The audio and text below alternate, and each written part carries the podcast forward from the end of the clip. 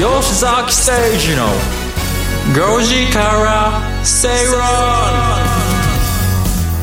7月19日火曜日、時刻は5時を回りました。こんにちは、吉崎誠二です。アシスタントの金井憧れです。そして吉崎誠二の5時から正論、火曜パートナーはキャインの天野博之さんです。どうも、キャインの天野です。お願いします。よろしくお願いします。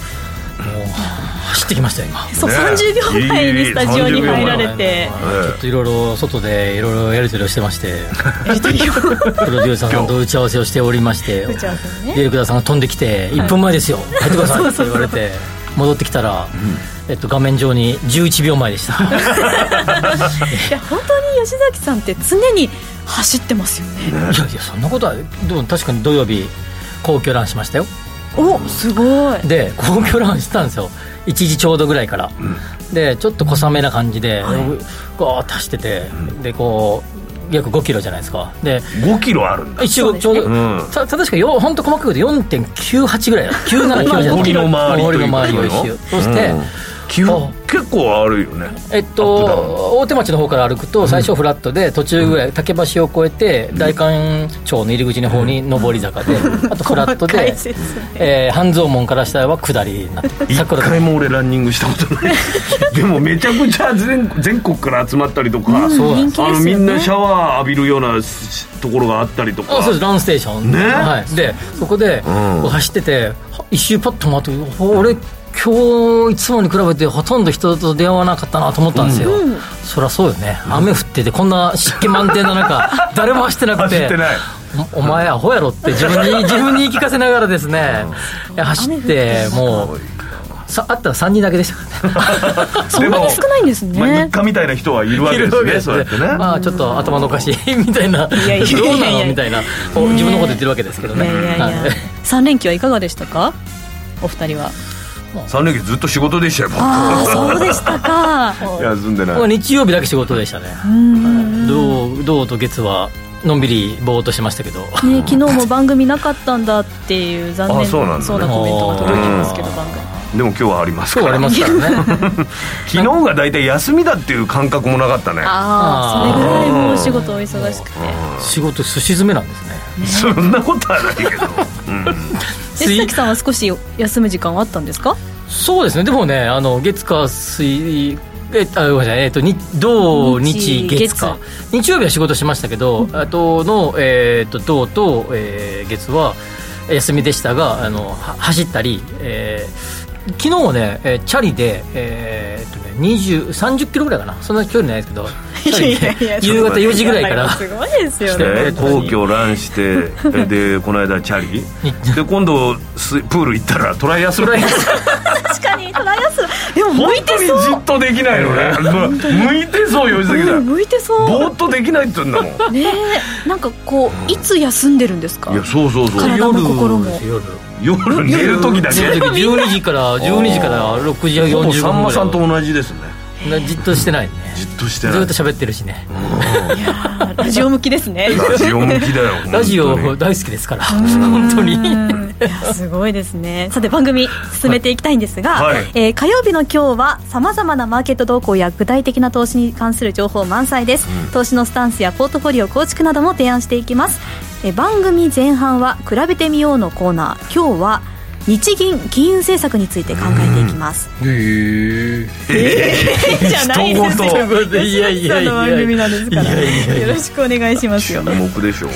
そしてインカム投資をテーマに進めていくカムカムインカムクラブのコーナー。今日は不動産投資物件選びで押さえておきたいことというテーマで、吉崎さんに解説をしていただきます。しましょう。はい、そして番組後半ではゲストをお招きしてお話を伺っていきます。今日は誰ですか。なんで笑っちゃないですか。今日はね、ゲストの方がまたね、謎の美女を連れてきてるんですよ。あ、そっちの方ですか。今日は、じゃあ今日お二人ってことですか、ゲストの方ですか。Y3 の帽子をかぶって。あ、Y3。幼児山本ですね。あれ幼児、そうなんですか。幼児山本なの。Y3 そうじゃないですか。そうなんですね、でも手を振ってますよおじさんが一人いつも通りニヤニヤしてますが、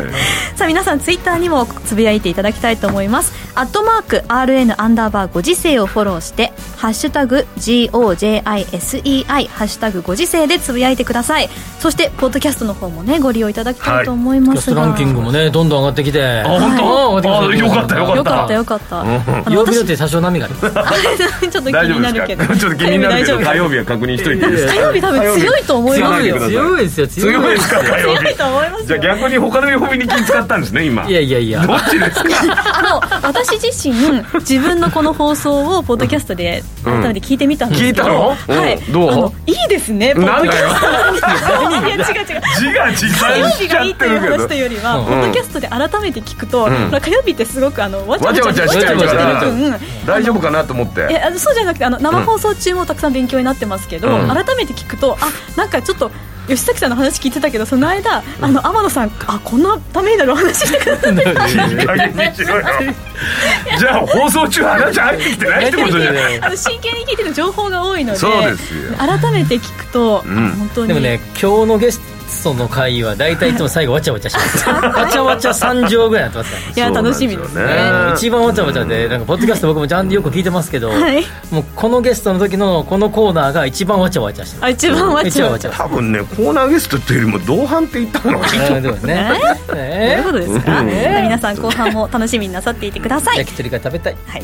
それでは進めてまいりましょう。この番組はロボットホーム、ワオフード各社の提供でお送りします。吉崎誠二の5時から正論。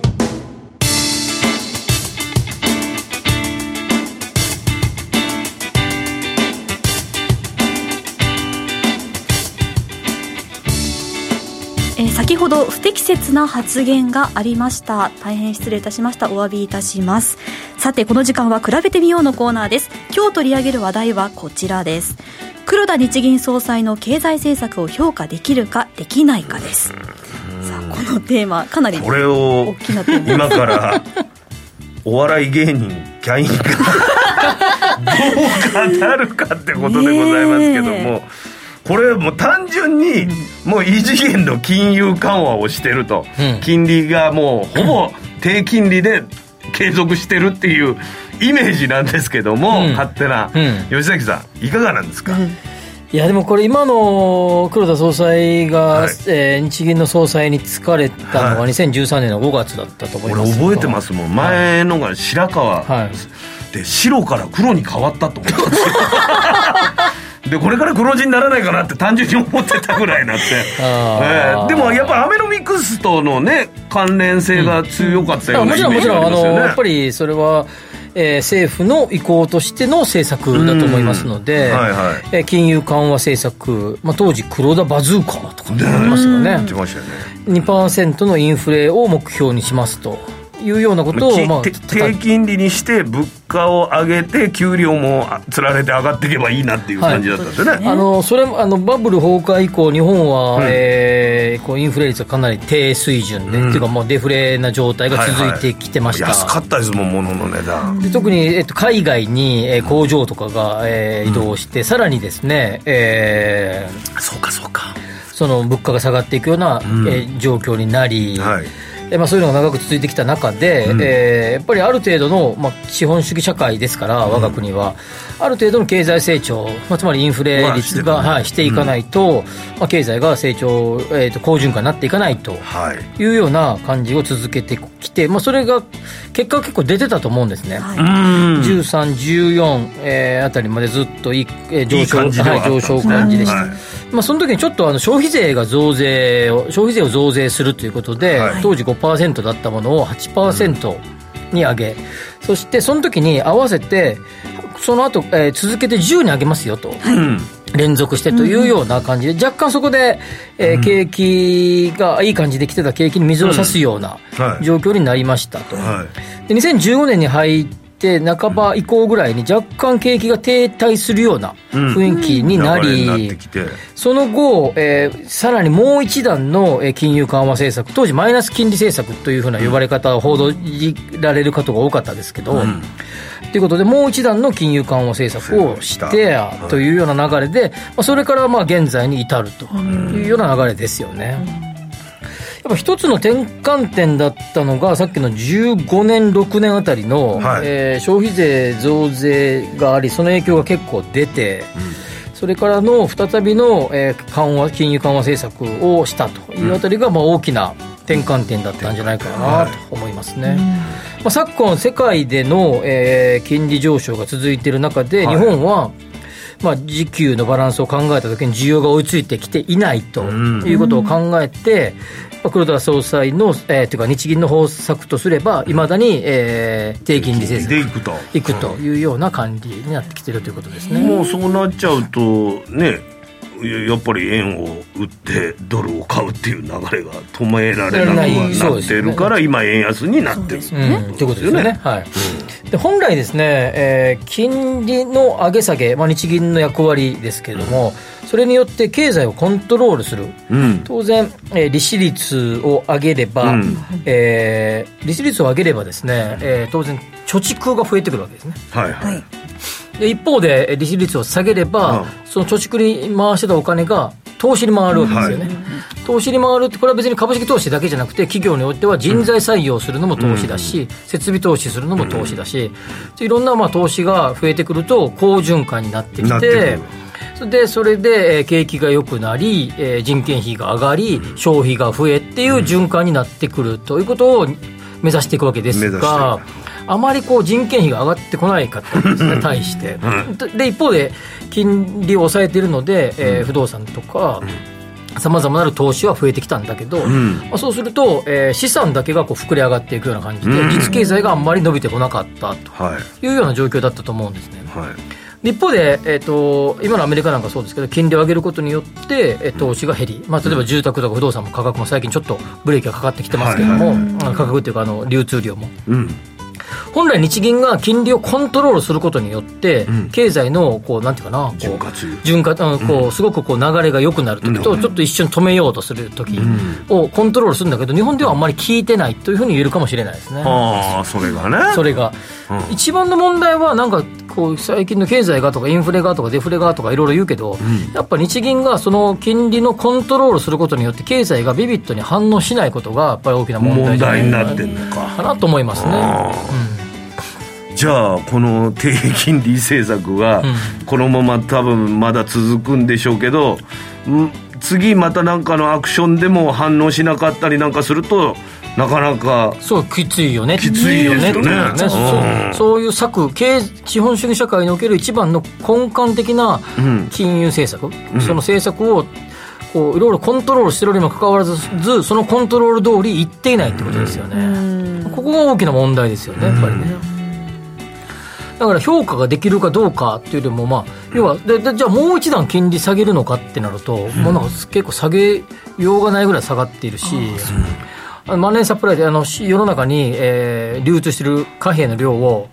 増やすってことですけども、そうするとインフレの方向に向かっていくんだけど、それが、なかなか効いてこないということになってますよね。注射が効かないんですね。ただアメリカのコロナ対策の時にものすごいお金をバーってばらまくような、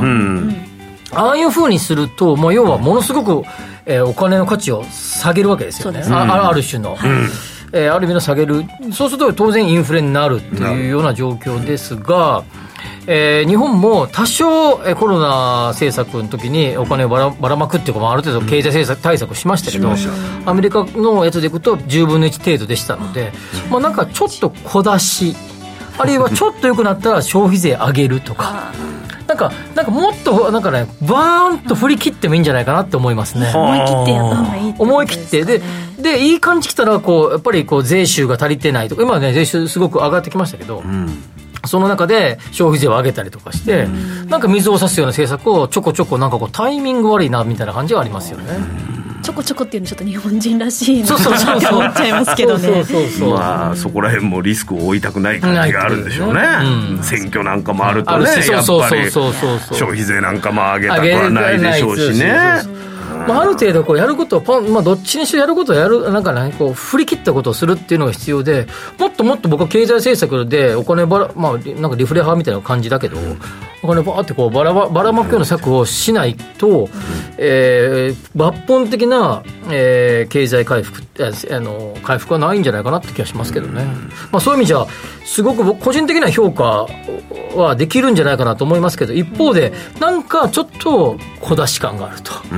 いう感じはしますね。確かにね。ただね、その結局思い切ってあの時やっとけばよかったっていうずっと小出しし続けててもね、振り返ったら一緒だったみたいなのかなりそうな。今の流れだと本当に資産はちょっとずつ増えてるのに、やっぱお金を使うような流れになってないってことなんですか。そうですね、まあ、まあ将来が不安だからみたいな、まあ、日本人気質といえばそれまでなのかもしれないけど、蓄えとかね、まあ、やっぱどうにかお金を回すような何かをしなきゃいけないと。消費税とか本当分かりやすいですもんね。上がるって決まったらその前はやっぱり駆け込みでいきますもんね。まあ、でもなんかどっかの、ね、一部の政党が参議院選挙で言ってましたけど、消費税をこう一時的に下げるみたいなこと、まあ、いくつかの政党が言ってましたけど、まあ、それがいいかどうかは分からないけど、まあ、それぐらい思い切ったことしてもいいかも。どっちにせよ買うか、消費税が下がるって言ったら買うし、上がるって言ったら上がる前に買うし、その後冷え込みますからね、まあ、なかなか今僕は思うけど、次の日銀総裁ね、これ23年の4月か5月の時に変わりますけど、もう任期なんですね。めちゃくちゃ大変だと思いますよ。多分なる人はかなりいいも悪いもいろいろ叩かれるんじゃないですかね。何をしてるの赤木さんとかさ、青山さんとかなんか色の名前あ、そういうことな、どういうからどうでもない。白か黒、黒の後は何色がいいかなみたいな。俺だけがそこを注目してる、色をね。でもちょっとそれぐらいの気持ちでね。この聞いたことないですカラーチェンジなんて。日銀、今の金融緩和政策を続ける、まあ、世界的な利上げしてなんか続ける理由としては、まあ、一番大きなのはやっぱり、まあ、さっきの需給のバランスが、まあ、需要が伸びてきてないってことで、みんな急にじゃあ国債最近なんか物を買うようになったかっていうとそうでもないですよね。でも物価だけ上がっている、コストプッシュ型になっていると。でもう一つがやっぱりこれ利上げすると国債金利が上がっていくと、やっぱり、日本の国債の債務が増えますからね、国債金利が上がると債務が増えると、ただでさえ日本の財政赤字で、まあ、調子良くない中でそれが増えるわけですから、やっぱこう政府的には上げる方向にしようぜとはなかなか言いにくいですけど、まあ、岸田総理は比較的こうこの黒田総裁とちょっと若干意見の違う系統のタイプですけれども、まあ、次の総裁が比較的こう締める派だったら、もしかすると経済的にはこうぐっとこうネガティブの方に流れる可能性もあるかもしれないと。ありがとうございます。さあ、お知らせの後はカムカムインカムクラブのコーナーです。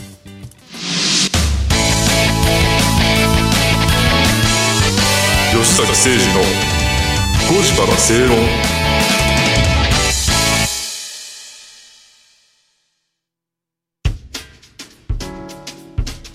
お聞きの放送はラジオ日経です。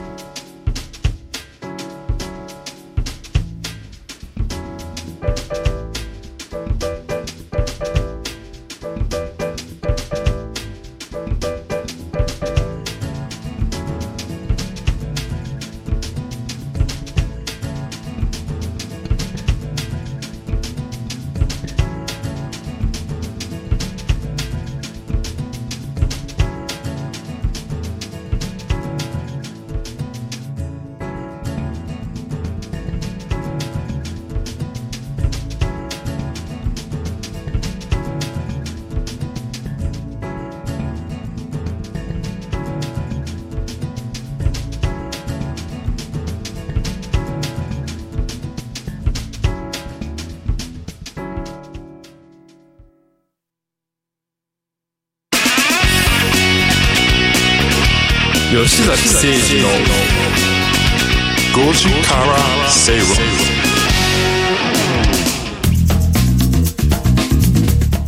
ラジオ日経吉崎誠二の5時から正論をお送りしています。この時間はカムカムインカムクラブのコーナーです。このコーナーでは資産形成に重要なインカム投資をテーマに不動産や株式投資など投資商品の情報やニュースをご紹介していきます。今日取り上げる話題は不動産投資物件選びで抑えておきたいことです。このコーナーはね本当にね分かりやすいですよ。本当に勉強になるんですよ。毎回これ吉崎さんだからじゃなくて家買う人が結局悩むところ、不動産投資を考えてる人が悩むところの二択みたいなのをどんどん言っていくじゃないですか。一棟がいいのかとかね、一つがいいのかとか、中古がいいのか新築がいいのかって、みんなが悩むところをやってくれるから、その中で、ね、選択肢のねいくつかを教えていただけるわけだから、我々ちょっと自画自賛しすぎですけどね。いや僕はここで得た知識をなんとなく知ってる感じで人に言うのが僕の仕事ですからね。出ました天野講師、勉強ですよ。的には、前回は一等があれでしたよね。前回一等とワンルームでしたっけ。あ、違う、あれそうです、そうだよね。が時間切れでいけてないんだ。この前中古新築の話で、そうか、俺しまった、メモが中古と新築のメモを持ってきたけど、じゃあ今喋ろう。1棟とワンルームですよ。はい、あ、そうか、1棟とワンルームっていうか区分ね。あ、そうです、区分マンション、区分マンションね。はい、で要は一棟住宅の、投資をするときに、ワンルームマンションとか、あるいはマンションの一部屋、これは 1LDK かもしれないけど、はい、的なものを買うっていう、これ区分マンション投資というものと、もう一つが一棟丸まんま、一棟で10とか20とか、でかかったら30とか、こういうような投資をするって、2パターンあります。でさらにもう少し分けると、木造系と非木造系とか分かれたりしますけど、この木造系と非木造系については今度また喋ろうかな。 RC とか鉄骨ね。そうですね、 RC や鉄骨が非木造系ですね。で今日は一棟と区分マンションの投資についてのお話です。一棟投資の、まず一棟投資と区分マンションでいくと、言うまでもなく一棟投資の方がはるかに金額は大きい、大きいですよね。大体、借りられるかどうかっていうところもありますね。億円ぐらいはしますよね、からはすると。で区分マンションだったら、地域によりますけど、東京だったら 2,3000 万ぐらいから、地方都市に行くと 1,000 万円ぐらいからみたいなのが、ワンルームマンションのイメージ、ということになります。当然10平あると、2,000 万 ×10 平やると2億円ですけど、区分マンションを、10平買うと、1棟で買うか、ちょこちょこ10個買うかっていう、選択はあります。それは結構違うんですか。これ違います。一棟で買うと、区分で買うと最大の地、最大地は最大かな。一つ目、一番重要なのは土地がついてくるかどうかですよね。で当然区分マンションでもそれに割り当てられる土地はあります、が、一棟の場合は その下の土地は全部自分のもの、ということになります、それで、そうすると、一棟の方が、土地と建物全部、ということになりますので、だから高いわけですけどね。当然高いわけですね、だけど一方で、当然資産価値はその方が高かったりすることも多いって、つまりさっき言った天野さんが言ったローンがつきやすい、人によってはですよ、信用力が高かったらその融資の、そもそものその物件価値は高くなる、評価されると、いうことになります、でもう一つ、重要なところが、一方で区分マンションの場合は値段が1個だけ見るとそれほど高くないですけれども、管理費とか修繕積立金とかいろんなお金が各部屋単位でかかってきます、で1棟で買うと1つ全部に、当然管理費がかかってきたり、メンテナンス費は全部でかかります、1棟もしも買ったとしたら、例えばインターネットの経費とか、あるいは区分マンションの場合はマンション管理費に入ってますけども、1棟で自分で持ってると共用部の電気代とか、水まく時の植栽に水道とか、あれもろ全額かかってきます、1棟丸々ですからね。電球が壊れたとか直すのも自分です。そうか、ということで、もちろんそれが管理費に含まれてるっちゃ含まれてるんですけど、区分マンションの場合は、でもなんとなくこう丸ままドーンって感じがすると、全部ってこと自己責任じゃないけどそうしますね。そうですよね、それ結構大きな違いかなというように思います。でただ1棟マンションの場合はですね、例えば10部屋あったとして1部屋空室になったら、空室率 10% ですよね、うんうん、残り 90% は埋まっていると、はい、で区分マンションを1部屋しか持ってなかったら、そこが空き部屋になったら 100% 空室率とこれはねすごいねですよね。で逆に区分マンションも10個持っとけば、うん、1個空きだったら 10% の空室率と、うん、で区分マンション10個なかなか買う人っていないと思いますけど、うん、でやっぱ5部屋とか行くと1つだけ空室になると空室率2割という感じになってくるということです、うん、で違う観点から見ると流通量で見ると、うん、例えば大野さんが1棟、うん、マンションを持っている、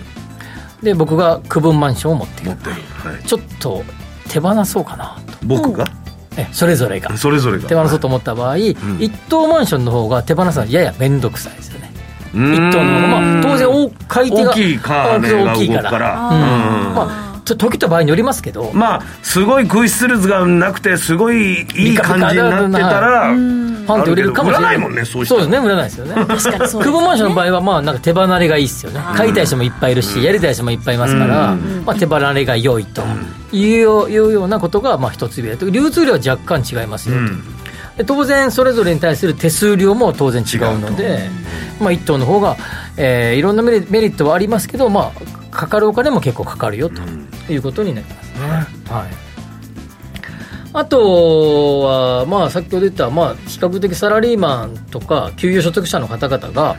まあ、手を出しやすいのは区分マンションということなので、まずじゃあ取っかかりでちょっとやってみようかというときは区分マンションぐらいから始めた方のがいい感じはする、うん、ただ今度喋りますけど、はい、木造の比較的小ぶりな一棟マンションがあったりとかします、はい、うんうん、1億しないような、うん、これなんかちょうど間みたいな感じで、一棟なんだけど小ぶり、4個とか6個しかないみたいな木造住宅とかは比較的その間なんで、うんうん、いいとこ取り、まあ、ちょっとしたいいとこ取りな感じ、土地ももちろんもうついてくるし、はい、そうそうそうそう、いいとこ取りが感があるということで、まあ、そういうものなんかっていうのは比較的狙い目ということです、ね、そういうのを全国規模でやってた会社もありますよね。そうです。だからなので、うん、そういう意味じゃ先ほど言った、まあ、区分と一棟、まあ、どちらもメリットはありますし、まあ、うん、間を取ったような物件もあったりしますので、まあ、その辺はご個人の、これまでの借り入れとか信用余力とか、まあ、いろんなものを加味されて考えられたらいいんじゃないかなと思いますね、うん、先週いらっしゃったゲストの方もう最初から一棟っておっしゃってましたね。そうですね、はい、うん、そういう方もいらっしゃいますね。それは非常に信用度の高いお仕事をされててねている方、やっぱり融資が非常に大きかったんじゃないですか。そうですね、はい、その場合だと本当にいい物件っていうふうにご自身が判断された場合だったら勝負をかけてもいいんじゃないかってことですよね。まあ、たださっき言ったようにちょっとやっぱりまあまあ金額張るのでちょっと怖いっていう方もいらっしゃると思いますので、うん、まあ、8000万とか1億円いくかいかないかぐらいの一棟ものなんかがあれば、まあ、ちょっと若干場所を選ばなきゃいけませんけど、うん、新築物件でもありますから、うん、まあ、そういうのを探されてもいいんじゃないかなっていう気がしますね。いやだからね、2択がいっぱいあるのよね、うん、じゃあ決まったっつって新築にするか中古にするかもあるしさ、はい、ね、そうですね、そうですね、まあ、前回のゲストの方は、一棟だけど中古で中古でねの場所はちょっと郊外でって言ってましたんで、うん、そうですね、まあ、でも多分、ね、値段的に言うとそれぐらいの金額から入るのがまあ無難っちゃ無難で、1棟ワンルーム1部屋だけだとやっぱちょっと本当に節税効果もすごい少ないのでまあ取っかかり的に初めこんなもんかなってなれるのはいいですけど、うん、それだけだったらかなりこう、うん、みたいな、みたいな、うん、そんな売り上げにもならない、うん、そんなになんか大きなメリットも感じられないと思うので、うん、まあ、もしワンルームマンションやるんだったら、投資されるんだったら2つ目3つ目4つ目ぐらいを持っとかれてもいいかなって気がしますね。最初からちょっと一棟でチャレンジしたいという方にこうどこ気をつけた方がいいとか気をつけるポイントってあったんですか。まあ、まず空室が出にくい物件をどう探すかということだと思いますね。これは駅から近いからだけで、駅から近いとかいうこともあるんだけど、それだけじゃなくて、はい、それ以外にもやはり間取りが、飽きの来ないような、うん、使いやすい、そうですね、使いやすくても飽きの来ないような物件で、あと築20年を超えてきたら極端にですね競争力が落ちてきますので、築20年を超えても成長しそうな町の物件を買うとかですね、まあ、さっき山野さん言った飽きのこないとかいう間取りになっているとか、室内がこうカラフルじゃないとかね、これ前回話前々回一目で時代が分かるような建物はダメだと、滝が流れてないとかありましたね、はい、玄関にライオンがいないとかでもそれデパートだ違うデパートじゃない、でも使いやすい間取りってどういう例えばワンルームマンションなんかでいうと角が欠けてるやつとか三角形のやつとかあったりしますよ。すごい使いにくいですよ。家具置きにくい、家具入れにくそうな、ね、風水的にもなんか言われるよね、三角形は、ね、例えばさこのスタジオとかさこうカクカクしてるじゃないですか、はい、まあ、当然ここは、そういう、石の配置もこういう感じに しざるを得ないので、間取り自体もそうなってますけど、こういう物件を、賃貸物件でこういう人見えないですけどこんな周りから見られる物件やだけどペンタンコみたいなイメージでペンタンコみたいなの格好の物件なんていうのはとても使いにくいですよね。使いにくい、家具置きにくいです、ね、自分が借りるときに借りるかどうかっていうことも、ね、はい、もう比較的正方形や長方形に近いタイプの方がやっぱ使い勝手がいいですね。それをなんか豆腐のようにこうスパスパ切ってるタイプの方が使いやすいですよね。これマンション選びも言えてて、はい、結構あるんですよね、一部ペンタゴンタイプって、その方がビューが綺麗に見えるんですよ。広く感じたりとかね、空間が下から上まで全部、ガラスでね、でもその三角形の先はほぼデッドスペース、ね、そうです、何にも起きないですからね、そか、はい、まあ、景色を眺めるためだけなのかもしれないけど、確かにベランダツンってなってるとこありました。景色も見に行ったところで、そうですね、1週間後にはそんなに見てないかもしれない意外とね、景色ってねだからどこを重要視するかですよね。俺はこの夜景が全てだみたいな人もいるしさ、今はこれさ投資用の不動産物件の話してるので、そう考えたらやっぱりさっきの無難で飽きのこない、いつまでもまあいいよねと言われるような、タイプがだいたいホテルってそうじゃないですか、そんな奇抜な星の形したようなホテル円柱型のホテルとかありますけどね、ラブがつくホテルはねちょっと変わったところがあるんですけど、ね、用途が違いますそうだし、まさに用途が違う。どうしますか、まさん参加してきたらどうしようかと思っていや、一等買い区分から どうしますか。なんで俺がもうやるのいやどうするかってどうだ、今でもなんかそうね、今買うのもなかなか、まあでも買って貸せばいいのか、そのある程度の家賃も見込めるっていうことで言えばね、はい、そうですね、いいところならね、その一棟の価値が上がっていくっていうのも狙うっていうのもあるでしょ。それももちろんあります、はい、その狙いやすいキャピタルゲインをさ、はい、キャピタルゲイン、はい、狙いやすいですね。区分マンションも、まあ、上がっていく可能性ももちろんありますので、まあ、当然2010さっきの家賃も入ってさ、そのもの自体の価値が、ね、上がっていったらやっぱりそれはウハウハで、はい、ね、中古マンションの実需用のマンションが上がってたと同じように、投資用のワンルームマンションの価格もずっと上がってますから、ね、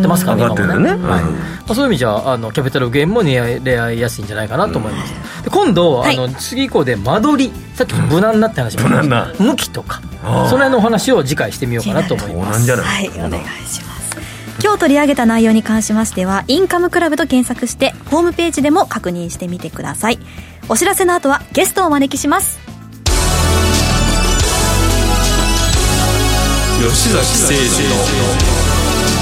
5時から正論 Accurate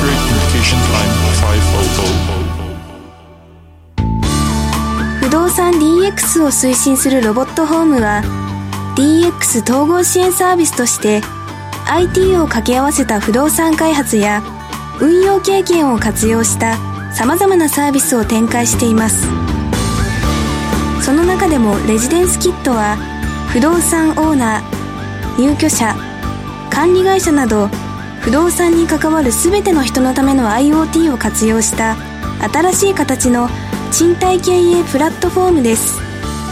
入居者にはIoT を活用したスマートな暮らしとサービス、オーナーや管理会社には連絡や煩雑な業務を簡単に一元管理できるシステムを提供、業務効率化を実現し不動産経営の自動化に取り組んでいます。住まいのテクノロジーで世界を変えるロボットホーム。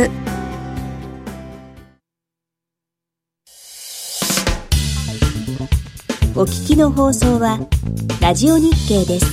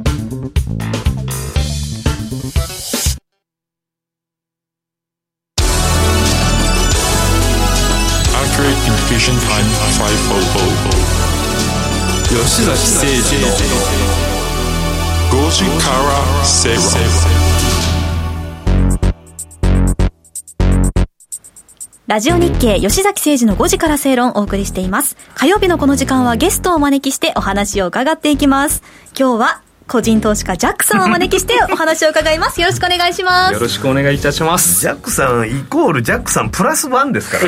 ね。なのでそのどう理由がよくわかんないんだよ。どうしてもお会いしたいっていう方がねいらっしゃると、今日は特に吉崎さん今日はお会いしたいっていう。でもちょっと握手は後からしなきゃいけないね。ぜひぜひ消毒しとこうかな。今日もよろしくお願いします。はいよろしくお願いします。今日は何の話しに来たんですか。今日何の話しに来たんですか。ひどい。投資が楽しくなる5か条。はいはいはい。お店が楽しくなるじゃない。お店で楽しむ5か条じゃないんですか。夜の街を楽しむとかそういうテーマじゃなくても、投資がねどうやったら楽しくなるかって。じゃあもうジャックさんのじゃあ投資のポリシーみたいなもんですかこれ。まあそうですね、楽しいからやってるわけですもんね。やっぱりでも楽しいってことはやっぱりお金が増える、お金を増やす、お金が増えるからっていうところなんで、やっぱもうこう減り続けちゃうとやっぱり競馬だってね、やっぱりお金が増えるから楽しいわけですよね。そうですね、やっぱりだからそこがやっぱり一番楽しいっていうところなんですよ。もうねやっぱ今銀行とかね、先ほど少しお話ありましたけど、こう金利とか預けてももうビビたるものですから、やっぱりだからやっぱり投資をしてお金を増やすっていうところがですね、やっぱり楽しくなるためのまずは一つというところ。1条1か条目で、2か条目はですね、やはりどうお金を増やすっていうのもあるんですけど、やっぱ楽しくするためには実際にやっぱり稼いでらっしゃる方とか、その儲かってる方とか買ってる方のやっぱりお話を聞いたりとか、本読んだりとか、そういったところするとやっぱりこうそういうモチベーションっていうかですね、そういうインスピレーションがこう一緒にこう俺もいつかはこの人みたいにみたいな、やっぱりそういう話を聞くっていうとやっぱ楽しくなるっていうか、俺もなんかいけるんじゃないかとかですね、俺も秒で億稼ぐぜみたいな。危ないな、なんかちょっと秒でとか、じゃ確かにでも本当になんかそういうね、今ちょっと試合が非常に難しいですけど、やっぱそういう時もありますから、ぜひぜひそう絶対こんな時でもやっぱり実際今 SNS とかでもそうですけど、俺これだけ稼いだよとか、これだけ取れたよって人実際いらっしゃいますから、そういう人のやっぱ成功談とか話なんかを聞くとですね、やっぱりそこは非常に楽しくなるっていうか、もう自分にとってもなんかこういけるんじゃないか、モチベーションが上がる。ジャックさんもあるある本出されてますもんね。そうですね、やっぱり実際私の本なんかも参考にしてね、ぜひ全然なんでジャックの言う通りやった通り全然ダメじゃんとかね、そういう人もいらっしゃるかもしれないんですけど。そういえば安室さんも本も出してましたよね。僕ずいぶん前ですけどね。投資に関する本やってますよ。アマノミクスっていうね、完全にアベノミクスに便乗したアマノミクス結構売れたんですか。売れた、まあでも読んでいただいたこともあるみたいですけどね。森永卓郎さんが帯書いてくれてね、森永さんの写真が俺と分かんなかったって森永さんと俺と似てたっていうね。何の話なんですか。2か条目やっぱ気づきとかね、見つけることっていうところ、やっぱ自分で楽しくできるかっていうことですね。やっぱり例えば株式だったら、この銘柄はなんかどういったことをやって儲けているのかなとか、そういうのは実際誰かに聞いたりとかするんですけど、特によく私なんかおじいちゃんなんで、その美容系とか分かんないんで、例えばこんな美顔器なんか売れてるよとかいうのをこう誰かに聞いてこう調べたりとか、そういうのをしたりとかですね。あと例えばこの店がすごい繁盛してるよって言ったら、ここ上場してんのかななんて言うと、ちょっとそういったところ投資してみようかなとか、あと株主構成なんかを見て、例えばですね、これも今あまり通用しないんですけど、ある月のある日数だけこう出来高が上がる時があって、それなんでかななんて思うと、実は株主構成にこう従業員の持ち株会とか、そういうのがあって、ある一定の日にちに買ってるんだとか、そういったようなのを調べつつと、そうするとじゃあ前日に自分ちょっと仕込んでみようかなとかですね。それがデータとしてはっきりなんか情報として伝えられてるわけではないけども、チャートで判断するんですか。そうですね、もう一生懸命それは時系列でこう自分でこう出来高を見るとか、だからそういうのが好きだと、そういうのを見つけるのを楽しめる人っていうのはいいんじゃないですかね。あと例えば今年とかでも50周年とか、モスバーガー例えば50周年とか、資生堂が150周年、そういうなんか周年企業があると、なんか記念の優待があるんじゃないかとか、なんか記念の配当があるんじゃないかとか、なんかそんなのも探すだけでも、気づくだけでもちょっと優位性が自分自身では出てくるので、箱根駅伝が100回目でした。じゃあそれに関してなんか上場してるもんないかとか、マラソン関連でないかとか、そういうのなんか自分で見つけたりとか気づくっていうのを、なんかこうなんとなくそういうのが楽しめるっていうのがいいんじゃないのかななんていうところです。確かに。4か条目は何ですか。4か条目はあと一つやっぱりこう投資やっていくくてに、やっぱりね、失敗、当然野球とかでも打率っていって3割で7割はやっぱり失敗してしまうので、もう基本的に一瞬はそのなぜこれダメだったかってトレードは反省するんですけど、基本的には嫌なことはもう忘れるっていうところがですね、その忘れ方は人それぞれなんで、もう 寝ちゃうだけとかね、ひたすら飲んじゃうとかね、いろいろあるかもしれないし、中にはお店行っちゃうとかね、どうしてもそっちの本になっちゃうの、なんかそういう気のせいか分かんない。あとはもうモニターとかね、物壊しちゃうような人もいる。それではすっきりさせるものにあったってもね、解決するわけじゃないからね。基本的には引きずらないようにするっていうところがありますね。じゃあ最後の5か条目は、最後がやっぱり一番醍醐味がですね、やっぱりこう実際こう儲けたお金でこうやっぱ楽しむ、遊ぶって、例えばね、どっか旅行行くとか、例えばね車買うとか、もう必ずこうもうずっとその証券会社の金融残高が増えていくのもいいんですけど、実際やっぱ消費をしてですね、それで醍醐味っていうところをするから、やっぱりそこがやっぱり投資の余剰したお金で頑張って儲けたら、それはなんか使った方のがいいんじゃないかと。そうですね、もう自分のご褒美ですね。なんか今日はじゃあちょっとおいしい焼肉食べちゃおうかなとかですね、そういったレベルでも全然いいと思うんですよね。でもジャックさん、その表5か条と裏5か条があるんじゃないですか。裏5か条怖いな。裏5か条はいつもは発泡酒のところをちょっと巷でこう思い切ってシャンパン開けるとかですね、そういうところちょっとそういったのも投資のご褒美かなっていうところはあるかと思いますし、それは相当大きくね儲けた時じゃないと。あとよく旅行とか行ってね、いつもはこう指定席だと思い切ってグリーン車に乗るとかですね、そういうところ自分のなんかご褒美っていうところもある。でもそういうちょっとした贅沢みたいなのはね、楽しみですね。そうするとやっぱなんかバランスが取れてくるのかなっていうところはありますよね。今日誰かにおごっちゃうとかね、そういうのもね、みんなウィンウィンにもなるし、ウィンウィンになりますので、だからやっぱり逆に私なんかうまくいかないときはもう勝ってる投資家の人にちょっと飲みませんかとかね、ちょっとね逆に声かけてもらってご一緒になるとかね、それでオーラももらってくるっていうね、それでね、そういうところはね意識したりとかしてますけどね。そうか。なるほどね。マイナスの話ばっかり聞くよりは、ちょっと儲けてるような景気のいい話聞いてた方のがプラスに働く感じがありますか。やっぱりそうですね。やっぱりこう勝ってる人とか通ってる人はやっぱもう肌ツヤもなんか違うんですよね。もう寝てないのになんか元気とかね。あともうめちゃくちゃ食べますし、なんかね。すごいなこのエネルギーは。欲がつながってんだ。そうだから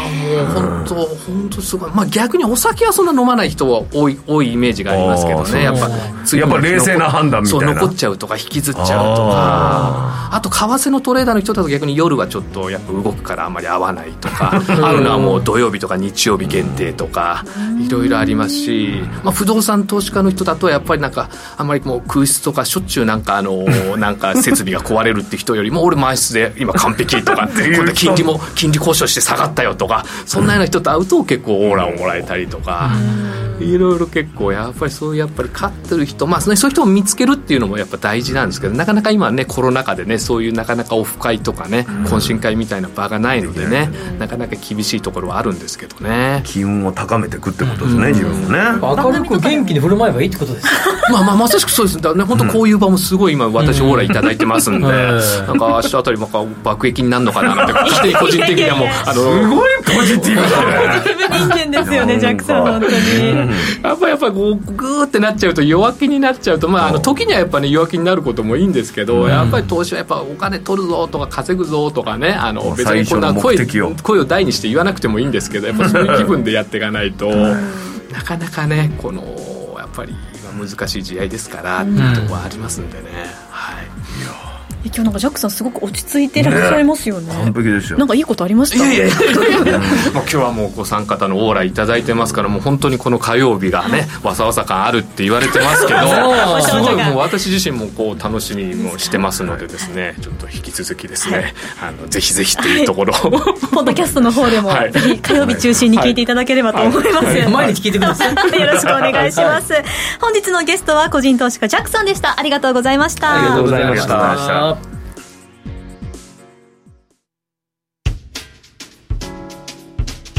お聞きの放送はラジオ日経です。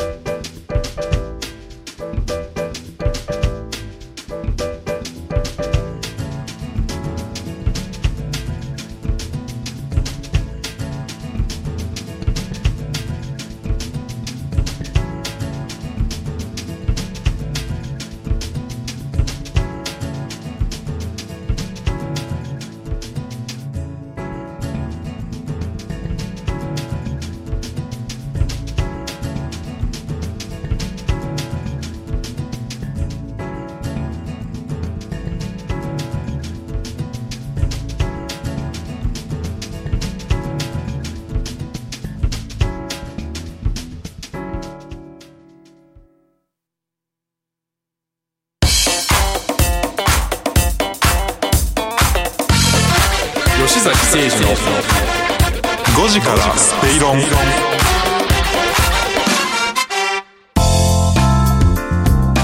吉崎誠二の5時からスペイロンエンディングです。早いですね。あっという間。ツイッター来てます今日。ツイッターたくさん来てるんですけどね。たくさん来てるんですか。なんかね、あんま読み上げられるものが少ない。ジャックさんがどんな人を連れてきたのかっていうこととかね。そうですね。よ、経済芸人。経済芸人。持ち上げてくれてるのがいじられてるのか。天野さんの本買わないと読まないとって私の感想でした。すいません。多分ね、Amazon で非常にお求めやすい価格そうなんですね、あれでもちょっと切ないよね自分の本が安くなってるのはね。びっくりするぐらいの値段になってる時あるからね。吉崎さんもそういう経験あるんですか。ありますあります、大昔の本とかね、1円とかね。やだー、送料の方が高いじゃないかね。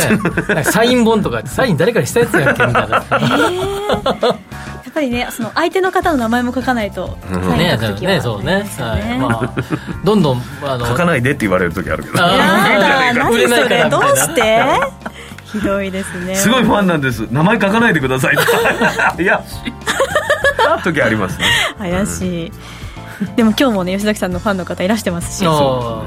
あ、いっぱい来ていただいてね、嬉しい限りですね。ゲストが一人だけですでも本当にゲストの方って個性豊かですよね、この番組はね。本当にもっともっといろんな方をお呼びしていろんな個性を発揮していただきたいですね。そう、来週どんな方が来るのか、個性爆発の火曜日にしましょう。そう、楽しみですね、はい、自画自賛しすぎの火曜日ってコメントがやっぱそうですよね、それ感じてました私。でもなんかポジティブシンキングがいいみたいですから、我々は投資に向いてるということですよね、向いてる、はい、人のね、ダメだったところもね聞いてポジティブに前へ進んでいきたいですね。あこがれちゃんすごいですよ、自分の放送聞いて面白いですねすいません、失礼しましたさあここまでお送りしてきましたが、この番組はロボットホーム、ワオフード各社の提供でお送りいたしました。吉崎誠二の5時から正論、ここまでのお相手は吉崎誠二と天野博之と金井憧れでした。明日も夕方5時にラジオ日経でお会いしましょう。